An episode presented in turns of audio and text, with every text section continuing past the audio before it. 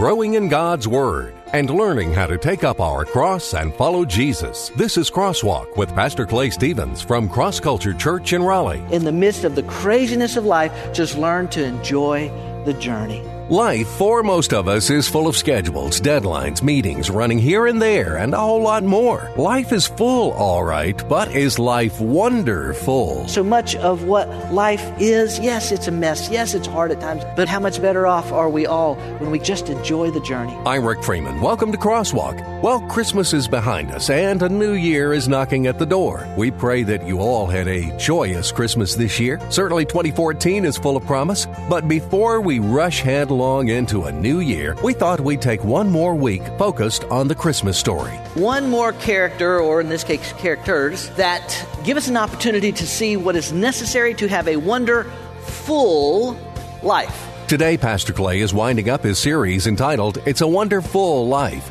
Each week, we've looked at a different character in the Christmas story and a characteristic about their life that can help us have a wonderful life. And today, we come to the story of the wise men found in Matthew chapter 2.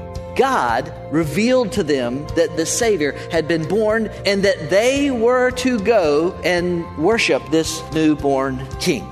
We don't know a lot about these star chasers, but as Pastor Clay is going to explain in today's message, if we pay attention, we can learn the key to a wonderful life of purpose. Now, here's Pastor Clay.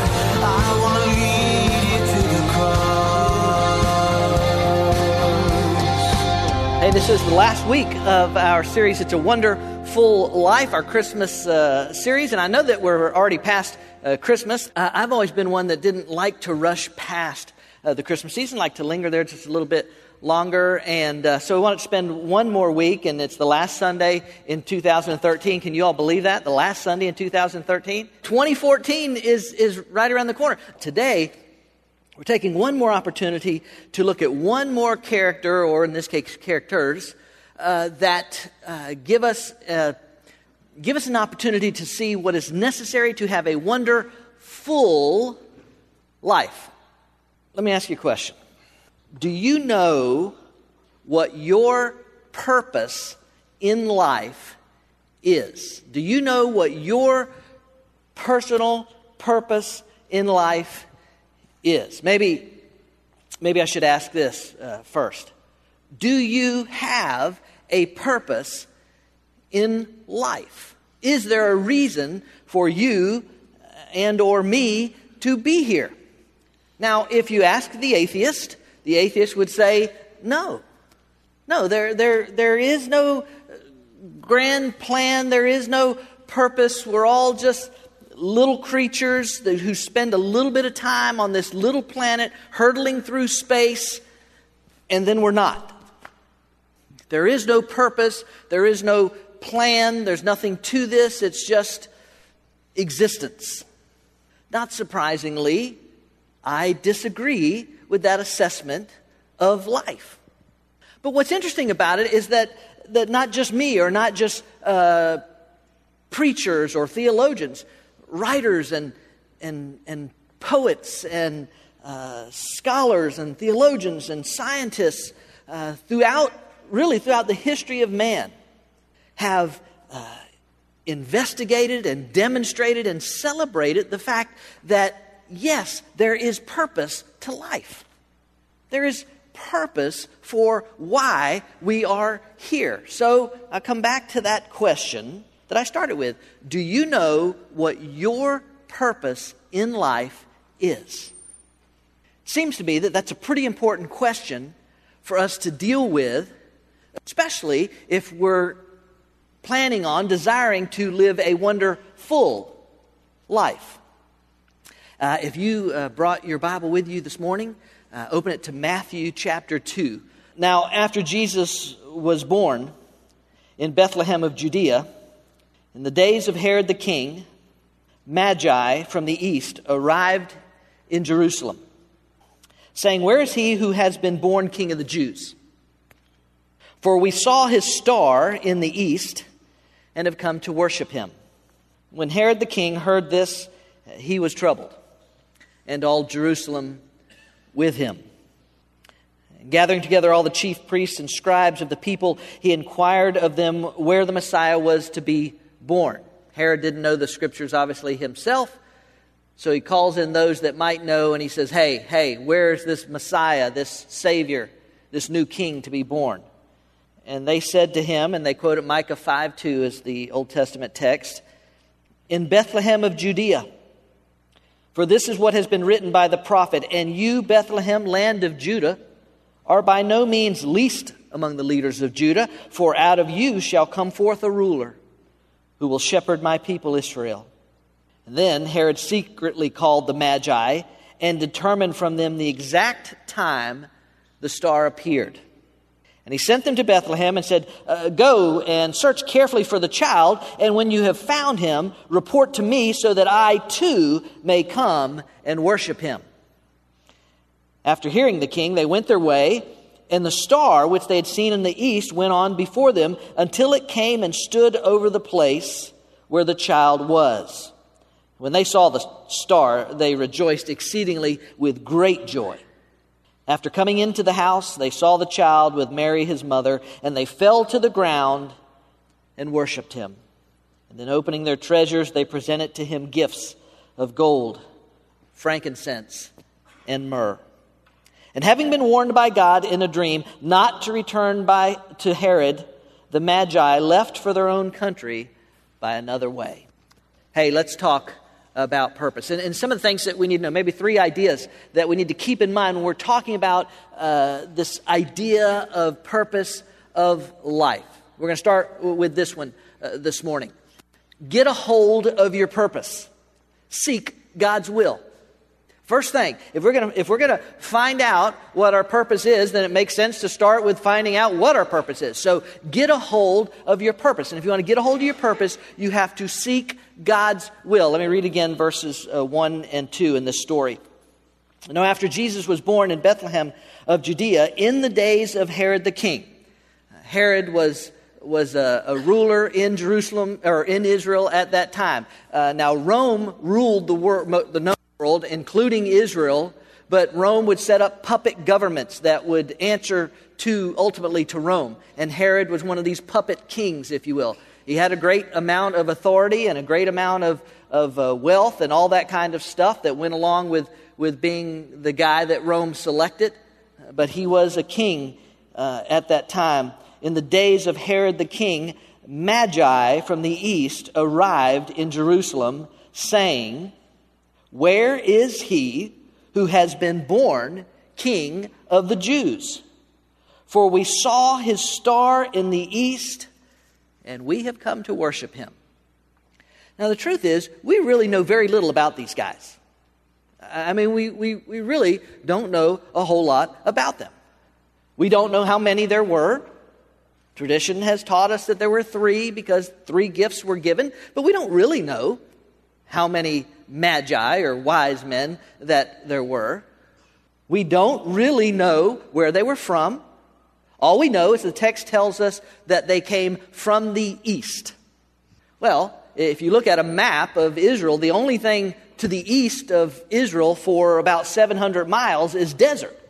I mean, there's just not much out there. So they probably came from at least that far, probably uh, an area around uh, ancient Persia, perhaps as much as a thousand miles away. Some scholars believe that they were part of an ancient religion uh, known as Zoroastrianism, uh, which uh, in part of its, uh, its practices was the study of, of stars and star systems and, and all of that kind of stuff. That, that may or may not be true, I don't know. But what we do know is true is that these men knew that a new king had been born in Israel and that they were to go and see this new king, that a new significant king had been born in Israel. And I say significant king because, quite honestly, there's a lot of kings back then. I mean, every country had, uh, had a king or two laying around somewhere. and, um, uh, you know, uh, to put it bluntly, uh, kings tended to have a lot of babies. They, they, they tended to have a lot of children because many of them had, had lots of wives and concubines and, you know, whoever else, all that kind of deal. Uh, and so uh, it's, it's, you know, there were, there were lots of kings. And I, I kind of doubt if these guys loaded up the camel, uh, camels and headed out of town every time a new king was born. No, there was something significant about this one. There was something different. And, and the, the only explanation that I can come up with as to why these guys would do what they did is that God revealed it to them. God revealed to them that this king, this Messiah, this Savior had been born in, in Israel, this place where they most, almost certainly had never been to before, and that they were to go and worship this newborn king. If you're going to find out what your purpose in life is, you have to start by getting a hold of your purpose. And if you want to get a hold of your purpose, ladies and gentlemen, if you and I want to really get a hold of our purpose, we have to find out what God's will is. Because if we are followers of Jesus, especially if we are followers of Jesus, but you could say this basically about everybody, I'll talk about that in just a second. Um, every person's purpose is, is intricately connected to God's will. Now, when we talk about uh, finding God's purpose, uh, there are two aspects of, uh, uh or when we talk about finding uh, our purpose, there are two aspects of God's will that you and I need to keep in mind. There is first uh, God's general will. This is, there is God's general will. And, and listen, I know this is not the glamorous one, right? This is not the one that everybody wants to get to. You know, I want to know what, what my special, specific will, you know, what God has for my life and what my purpose is and all that kind of stuff. Listen to me. This is, this is, this is important. If you don't get this one right, if we don't get God's general will right, none of the rest of it matters. You, you can forget about special will and specific. We'll get to that in a minute, but just forget about it if we don't get this one right. God's general will, I believe, applies to every person, everywhere, every time. It is God's general will for His creation. And, although you could probably use numerous verses, God's general will can be summed up, I believe, in one verse. It happens to be one of my life verses. Ecclesiastes chapter 12, verse 13 says this Now all have been heard. Here's the conclusion of the matter Fear God and keep his commands, for this is the duty of all mankind. One translation says this is the whole duty of man. I mean, you really you can sum it up right there. All have been heard. After everybody's finished talking, everybody's got their ideas. Everybody's thinking, well, I think this. Well, I feel this. Well, I. After everybody's been heard, here's the conclusion of the matter fear God. And, and most of you probably know this, but this idea of fear is not, is not just this, you know, cowling down, scared kind of fear, although that is a element in this idea, but it is an awe. It is respect for who God is and all that God is. To awe and reverence God and keep his what? Say it commands and keep his commands, for this is the duty of all mankind. That is God's general will. Now, listen to your pastor a minute. This is why I harp on you, implore you, beg you, if I have to, to become students of God's Word. I'm not talking about somebody that just occasionally dip their, dips their toe into the water. I'm talking about someone that plunges headfirst into the deep end of the pool of God's wisdom and knowledge that is found in His Word. This is why I'm always talking about whether it's whether it's one-on-one mentoring that I'm doing, whether it's in life group, whether it's church overall, that I'm always talking about the importance of pouring your life into the Word of God, pouring the Word of God into your life, becoming a student of the Word of God. Because God's general will, ladies and gentlemen, is revealed in the Word of God. Do you understand? God's general word, will for all of mankind is found right within the pages of this book, right here. Let's suppose that you're driving down the road one day it's a great day. It's a beautiful day. You're enjoying your time in the car. You're not fighting traffic. It's smooth sailing. You're going along pretty good. And then these, these real real pretty multicolored lights show up in your rearview mirror. And so you know what that means. You have to pull over. And a very kind officer approaches your vehicle. And after asking for license and registration, the very kind officer says, Ma'am, do you know that you are going 70 in a 55 mile per hour speed zone? Now, of course, ladies, I am picking on you. now, of course, of course, ladies, you, you, you had no idea that you were doing 70 in a 55 because you would never go that fast over the speed limit. Ever. And so you say to the nice officer, Nice officer, I, no, ah, I, I sure did, I was doing 70 miles an hour, but I sure did not see any 55 mile per hour speed limit signs posted. I, I didn't see any of those anywhere. To which the nice officer replies, Ma'am, I can assure you the speed limit signs were posted. Here's your ticket. Have a nice day. Now, whether, whether you were uh, daydreaming, whether you were deep in conversation with the person sitting next to you, whether you were texting, or whether you just chose to ignore them. The fact is, if the, if the speed limit signs are posted, you are responsible. Whether you see them or not, right? You are responsible. Ladies and gentlemen, when it comes to the general will of God, the signs are posted. And you are responsible. Oh, but well, I, but I didn't know, or or I, I, I, didn't. That wasn't in daily bread today, or I, I didn't come across that. It uh, uh, uh. it doesn't. The signs are posted.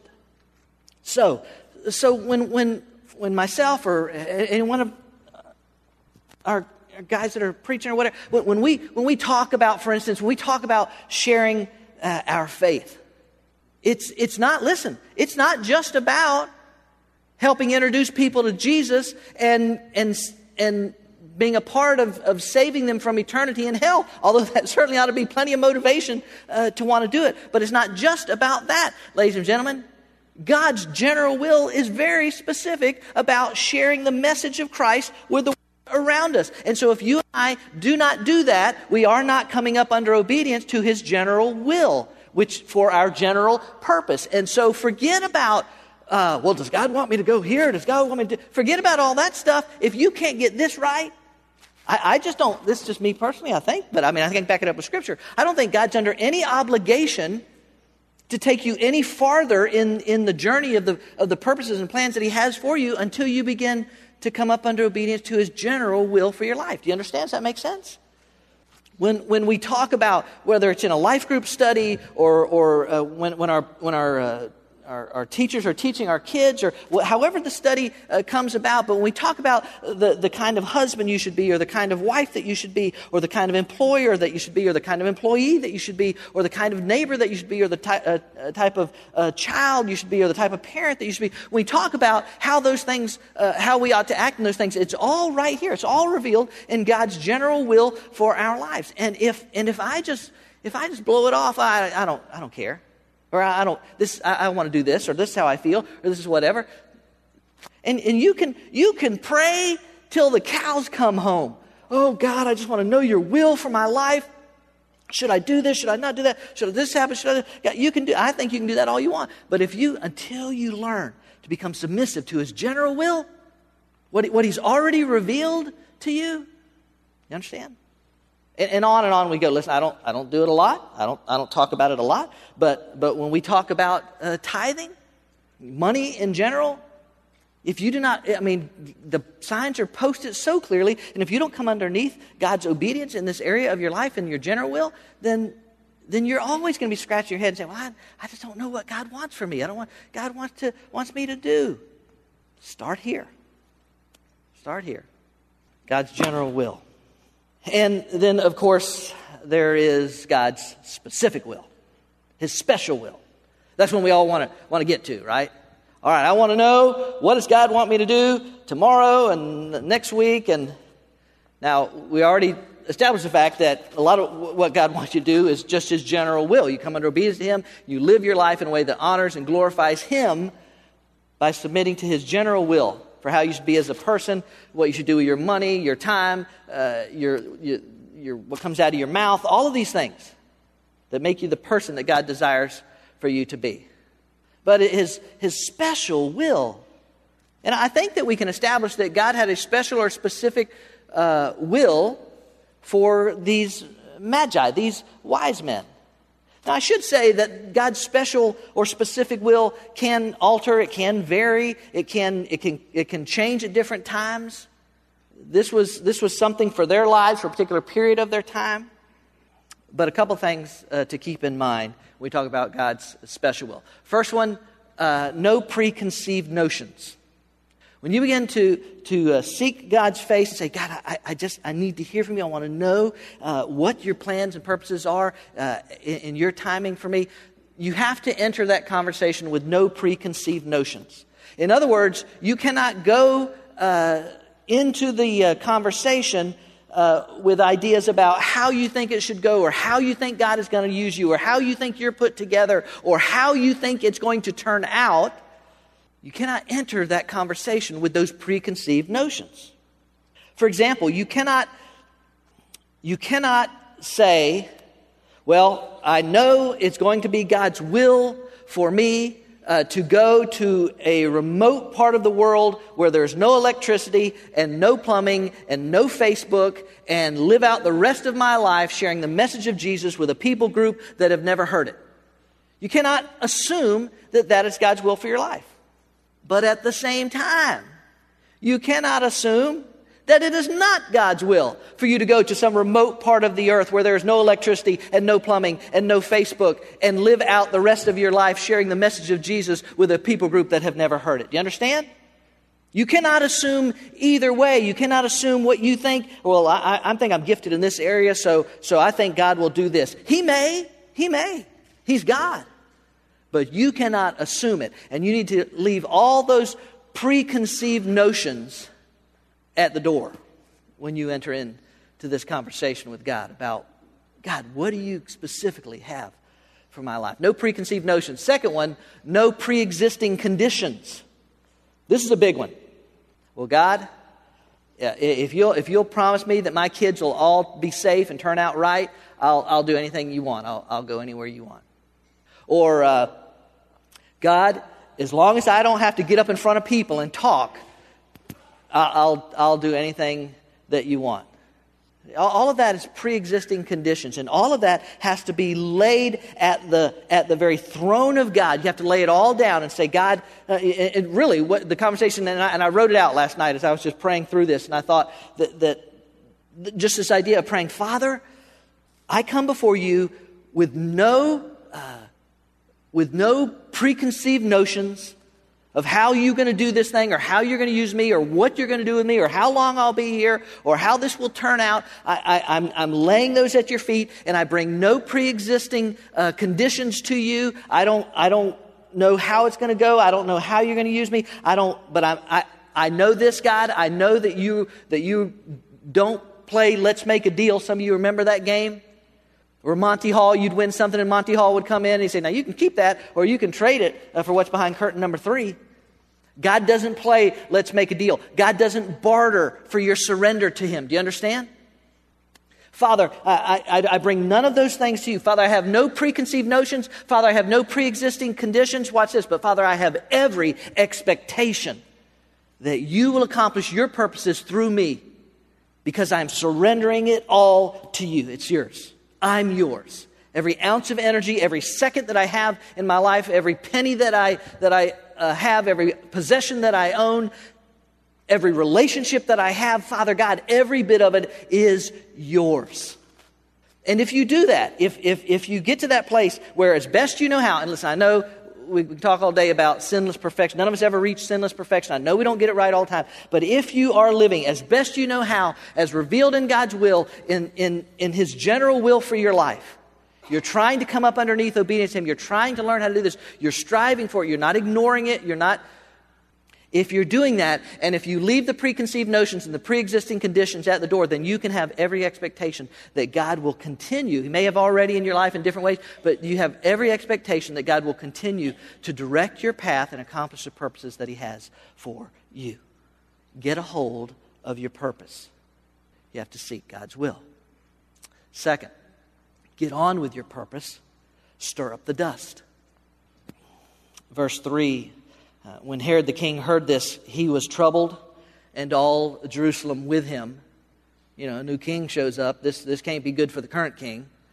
That's what, that's what Herod's thinking. He was a very jealous king anyway. Gathering all the chief priests and scribes of the people, he inquired of them where the Messiah was to be born. And they said to him, In Bethlehem of Judea, for this is what has been written by the prophet. And and you, Bethlehem, land of Judah, are by no means least among the leaders of Judah, for out of you shall come forth a ruler who will shepherd my people Israel. And then Herod secretly called the Magi and determined from them the exact time the star appeared. If you're familiar with the rest of the story, you know why he's doing this. He wants to know when the child was born because he's going to try and eliminate what he sees as a threat uh, to his, his kingdom. And he sent them to Bethlehem and said, Go and search carefully for the child. And when you have found him, report to me so that I may too may come and worship him. We know that was a ruse. We know that his intention was to murder uh, the newborn king. And after hearing the king, they went their way, and the star which they had seen in the east went on before them until it came and stood over the place where the child was. Get on with your purpose. Stir up the dust. Listen, you can think, if you thought about it, you can probably think of 10,000 reasons for them to not make this journey, for them to not make this trip. It, it was, it was long, pretty conservative estimate that they, they were go, could have been gone as much as two years. Some, some people even believe that it could have been as much as two years in either direction. But probably two years. It was going to be costly. It was going to be dangerous. I mean, all that, all that stuff, you know, when you, be, you think you get, you think you get a, a an idea of, of a purpose or this, and you think, uh, all, this, all of a sudden you start thinking about all this stuff, right? Hey, and how would you like to have to go in and tell your wife that you and your buddies are going to take a little trip, see you in a couple years? How did that one go over? How would you like to not be able to tuck your kids in for two years? No FaceTime, no Skype, danger from, from uh, the elements possible danger from accidents, danger from raiding parties and warring factions and wild animals and, and everything else. You, mean, you, start, you start thinking about that stuff and you think, eh, right? Has that ever happened to you? And then there's the whole, uh, there's the whole self-doubt thing. Y'all, y'all ever had, had any of that? Well, how, how, how, do I know that this is really what God wants? I mean, may, maybe I just maybe I just dream this up. Maybe it's just something I just want to do myself. Maybe this is just. Have y'all ever had any of that, or is that just me? How do I, maybe, maybe this is just, I, I don't know, you know, whether this is, right? But listen, ladies and gentlemen, here's the point. Here's the thing. All this journey, all this time, all this effort, they got on with it. They packed up the camels and they got on with it. There was lots of reasons to second guess, lots of reasons to doubt whether this was true, lots of reasons. I mean, who knows? What are the guys down at the Zoroastrianism Lodge going to think about them if they, if they go out there? What if we don't even find this king when we get there?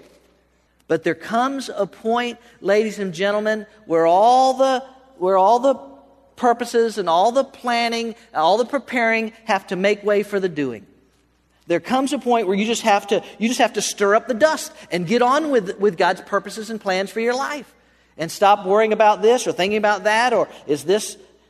I, I, I'm, I'm convinced that nobody wants to run ahead of God right? In God's plan. Nobody wants to get ahead of God. But, but I'm convinced that most of us uh, don't get started not because we're of, afraid of running ahead of God, but because of fear that we're not going to accomplish it or that it's not really what God wants for our lives. Or, and, and you just, you just got to get on with it sometimes in your life. You got to make some determinations and move forward in your life. I can think of instances in, in my life. You can probably think of instances in your life where there came critical moments where you, you'd been sensed this or you're seeking God's will and you think this, you're not that. But there comes this point where sooner or later you, you have to pull the trigger or not. You have to move forward or, or not. And part of being in God's will and discovering your purpose and, and fulfilling your purpose in life is understanding that, that at some point you just, you just got to move forward in this thing. All right, let me give you uh, one more. Get done with your purpose, stay the course. Get a hold of it, get on with it, and get done with it. Stay the course. Look, look at uh, verse uh, 10. And when they saw the star, they rejoiced exceedingly with great joy. And after coming into the house, they saw the child with Mary his mother, and they fell to the ground and worshipped him. Then, opening their treasures, they presented to him gifts of gold, frankincense, and myrrh. And having been warned by God in a dream not to return to Herod, the Magi left for their own country by another way. The implication of the text is, is that the star was not always with them. I don't even think it's an implication. I think it's pretty plainly uh, saying that. Maybe the star uh, disappeared the night Jesus was born. Maybe it disappeared somewhere on the journey once they headed out. But at some point, they were literally walking in the dark. And boy, howdy. that's when you better know for sure that what you're doing is God's will for your life. When it's dark, when it's not clear, when you're taking that next step and you're not sure where it's going to lead, that's when you've got to know. That's when you've got to be so immersed in God's Word and so sensitive to His Spirit. Because if you don't, you'll shrink back, you'll turn back, you'll give up. You've got to push through. You've got to see this thing done. You've got to complete all that God has for your life. Now, I said earlier, God's special will for your life uh, takes different shapes and forms, and, and it may be uh, at one particular point in your life, God has a, has a plan for you to go and, and minister to and speak to this person or make a difference in their life. And you may not see how it's working, but God's using it. And another time it may be uh, to, to go over here and do this or, or to accomplish this or, or whatever else. But it's pushing through, it's seeing this thing to the end. For as long as God gives you days, right? To continue to see this thing to the end. I'm going to finish what God has started in my life. Finishing the thing. Um, there's this story in uh, the book of Exodus this glorious story where God leads the people of Israel out of captivity. Maybe you're familiar with it. And he uses Moses to lead them out of captivity. And they come out of Egypt and they head down towards the promised land and they end up right in front of the Red Sea. And in the meantime, uh, Pharaoh's heart has become hard again. He's decided, why did I ever let those uh, Israelites go. I'm going after them. And, and, Pharaoh and all of his armies come rushing out uh, to get Israel, to get the, the Israelites. And they, you know, you can see it. They come over the hill, and there's the Egyptian army, and here's Israel trapped in this little corner of the desert right against the water. And the Egyptian, I mean, the Israelites begin to cry out, Oh, oh, why, why did we do this? Why did we listen to Moses? It would have been better to remain a slave and stay in Egypt than to come out here and die in the wilderness. And Moses gives this really spectacular faith statement. Moses says, Hey, uh, I'm paraphrasing, but he says, Hey, cool your jets. Just, just uh, stand still. You won't even have to fight. You don't have to just stand still and, and watch, watch the hand of God move. Very, right? Very powerful faith statement. And in Exodus, I think it's chapter 15, verse 14, uh, God responds uh, by saying this uh, 14, 15. Then the Lord said to Moses, Why are you crying out to me? Tell the people to get moving. You got to get on with this thing. You got to stir up the dust and you got to finish this thing. I, have made it your purpose to take you into this land. What, and, you know, and I think, man, Moses is giving this real faith statement, and God's like, what? What? What? now, think about what makes it funny is that their toes are probably in the water because the Egyptians are coming and they're trying to get as far away. Their toes are probably in the water. See, that's, that, that's the faith walk, folks, right? Your feet ever in the water? You ever feel like your feet are in the water? If I take another step, I'm going to drown. But you got to finish the thing. You got to push forward for as long as God gives you life. Let, let, me get to that. Let me give you a little free advice. Y'all want some free advice this morning? This is free advice. Now, feel free to leave your tithes as you go out, but this is free advice. uh, no. Here we go. Let me give you some free advice. First, forget the cost. Listen, you, you have to live with this. You have to forget the cost. Uh, newsflash, there is a cost to following Jesus in this world. And anybody that tries to tell you differently is crazy. And you're crazy if you think that it's all uh, blue skies and, and swaying palm trees and uh, frozen Snicker ice cream bars. You're crazy, all right? That's not it. It is hard to follow Jesus in this world. You sell out, that's what we've sung about it this morning. I was listening, Dr. Stanley this morning was talking about it in his message. That same idea that when you sell out, when you give this thing wholeheartedly, and that's what it takes, right? Got to come under his general will. I'm going to determine his specific will, and, and it's this full surrender, sell out. John read about it from Spurgeon this morning. It's the same idea. I, will never forget uh, one of my uh, one of my degrees uh, at, when I graduated my second degree at Southeastern Seminary, um, I think Bill Hopkins and Joe Sams were in that same graduating class. I don't know if you guys remember this or not, but in the, in the rehearsal, in graduation rehearsal, Dr. Akin, uh, the president of the seminary, uh, stood in front of everybody, and, uh, you know, Binkley Chapel was, you know, there's a lot of guys in there. It holds 2,000 people, but there's, I don't know, two, three, four, 500, how many people were graduating? I don't even remember now. But uh, he, he stands in front of everybody, and he says, listen to me. He said, look around you. He says, 10 years from now, 50% of you won't even be in ministry anymore. And listen, I can tell you that. I've got good friends who were excited about ministry, excited about serving God, excited about laying it all on the altar of God and all that He had for them, who are no longer in ministry today because of the hurt, because of the pain, because of what's been done to them. There is a cost to following Jesus. And, and you just have to be conscious of this idea. I have to forget the cost. Uh, second idea remember who got you here. Right? Because in the midst of the hurt and the pain and all that kind of stuff, there is still this truth that if you will look at your life, if you'll examine your life and you will look at, now I know we don't always see it. I know sometimes we're like, what in the world are you doing, God? But if you and I will take opportunity you can find you can find instances in your life where God got you through this situation, or God worked in that situation, or God provided for this, or God gave grace here, or God comforted you there, or God uh, provided a check when you needed it, or, or whatever it might be. If, if you will look at those instances, that's, see, that's what you got to do. You got to remember who got you here. You got to remember who got you this far in life. I see that hand, sister. I see that testimony. You got to remember, hey, God got me this far. God brought me this far. God's not going to abandon me. God's not going to leave me. God, God's not going to bail out on me you, you gotta you gotta remember that when it hurts and when it's dark and when it's uncertain and when you don't know and you're second guessing and you're wondering and you're not even sure. And it, forget the cost. Remember who got you here. Third enjoy the journey. Listen in the midst of all the pain and all the hurt and there is it is but there is also joy in the journey of following jesus christ. There really is folks. There really is.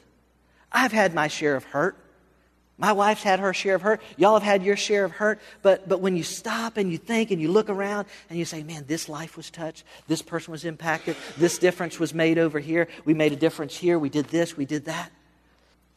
Can you just sometimes, in the midst of the craziness of life, just learn to enjoy the journey? Just learn to, learn to laugh more. It's, you know, it's good to laugh. It's just, just learn to laugh more. Can I encourage you this? Learn to look around more. Just look around and appreciate what you see and, and the beauty of it and what you have and, and how God works and just to laugh and, and to look around and to appreciate so much of what life is. Yes, it's a mess. Yes, it's hard at times. Yes, it's uncertain. But if you, if you focus on that stuff, you'll, you'll sink down into a slough of despair and, and discouragement and uncertainty. And how much better off are we all when we can just enjoy the journey? And say, God, this is hard at times. God, I'm so grateful for your grace in my life that continues to, to bring me along. You, you haven't left me yet. You're not going to leave me in this. And Father God, can I just thank you for the beauty of this day? Can I thank you for how that person blessed me and how they ministered me? Can I thank you for this opportunity that I had to share Christ with someone? Can I thank you? Just enjoy the journey. And then one more expect the finish line. Expect the finish line. I hate to be what many of you might consider the bearer of bad news. But you all have a terminal illness. You are all going to die. And can I be honest with you? you know, it's, it's funny how we humans so cling to life. And not that that's wrong. I mean, life is precious, life is valuable, and we should, we should value every second that we have in this life. But listen, if this book is right, if this book is right, then the finish line of this life is nothing more than the starting line of real life. Real, eternal, forever life. And, and the finish line isn't something to be feared, it's something to be anticipated. It's something to be uh, celebrated and embraced. I, I, know, I know none of us, we, we all want to cling to life and be here as long as we can, and we should. God has purposes and plans. That's wonderful. But there is a finish line coming. And if we, if we lived with that expectation in our life, what a difference it will make in this life. You understand? What a difference it makes when we know that there's a finish line coming. Apostle Paul, some of you read these words, no doubt, many times. When he came to the end of his line, when he came to his finish line, 2 Timothy chapter 4, some of the very last words that he ever wrote before he was executed for his faith in Jesus Christ. Let these words sink into you. For I am already being poured out as a drink offering as an offering to God. That's what he's saying. So my whole life, this has been going on ever since I came to Christ. My whole life is an offering to God, and I'm just being poured out. By the way, I love the fact that Paul uh, uses a drink offering here under the inspiration of the Holy Spirit. Because a drink offering, there's no, you can't get it back up. You can't, you, it, once it's poured out, it's poured out. I'm already being poured out as a drink offering, and the time of my departure has come. I have fought the good fight. I have finished the course. What an incredibly valuable thing to be able to come to the end of your life and say that. I have kept the faith. In the future, here it is, there's that finish line. In the future, now for Paul, it was only days away.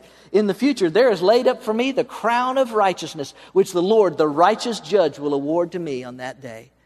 And not only to me, but also to all who have loved his appearing. Expect the finish line. Live in the expectation of the finish line.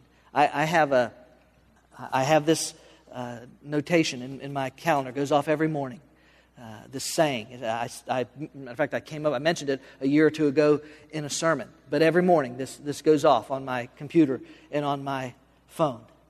And it's simply this begin with the end in mind. In other words, every day, I want to live my life every day in the full realization that the end is coming. And that I don't want to waste a single second. I know I do. I know I don't get it, but I don't want to waste a single second of my life. I want to begin this day with the end in mind. That not only is this day going to come to an end and I won't ever be able to get it back again, but also there, ultimately there's an end of all of my days is coming. And I want to live today with purpose. Because if I live my life with purpose, that really, ladies that really is a wonderful life. Well, we come to the end of this series. We certainly hope that you found the messages helpful as you look for that wonderful life. Like the wise men, our lives can have significant purpose in the will and plans of God. As Pastor Clay explained, discerning God's will is critical if we're going to find our purpose. Like the wise men, we have to be willing to stir up the dust as we get on with fulfilling our purpose. It's not always easy. As a matter of fact, at times it can be unbelievably hard. But knowing that you are fulfilling the will of God brings immense satisfaction. Our prayer for you in 2014 is that you will discover God's purpose for your life, if you haven't already, and that you will accomplish great things for His honor and glory. If we do that, we can all consider ourselves wise men and women. We're glad you spent some time with us for this week's Crosswalk. Each week, Pastor Clay opens the Bible and brings out its exciting and practical truths to apply to our everyday lives. Cross Culture Church is a new church in North Raleigh, but instead of religion, we're about relationships, and instead of rituals, we practice realness. We meet Sunday mornings at 10:30 at the Leesville Road High School, a mile and a half south of I-540 exit 7. And we welcome anyone and everyone who is looking for a place to learn about God's plan for their life. At Cross Culture Church, we experience the liberating, satisfying, life changing power of the cross, and it's our desire to bring that power to a culture in need of freedom, hope, and joy. We hope you'll come join us on a Sunday morning. We'll save a seat for you. I'm not the water, I'm not the bread, but I-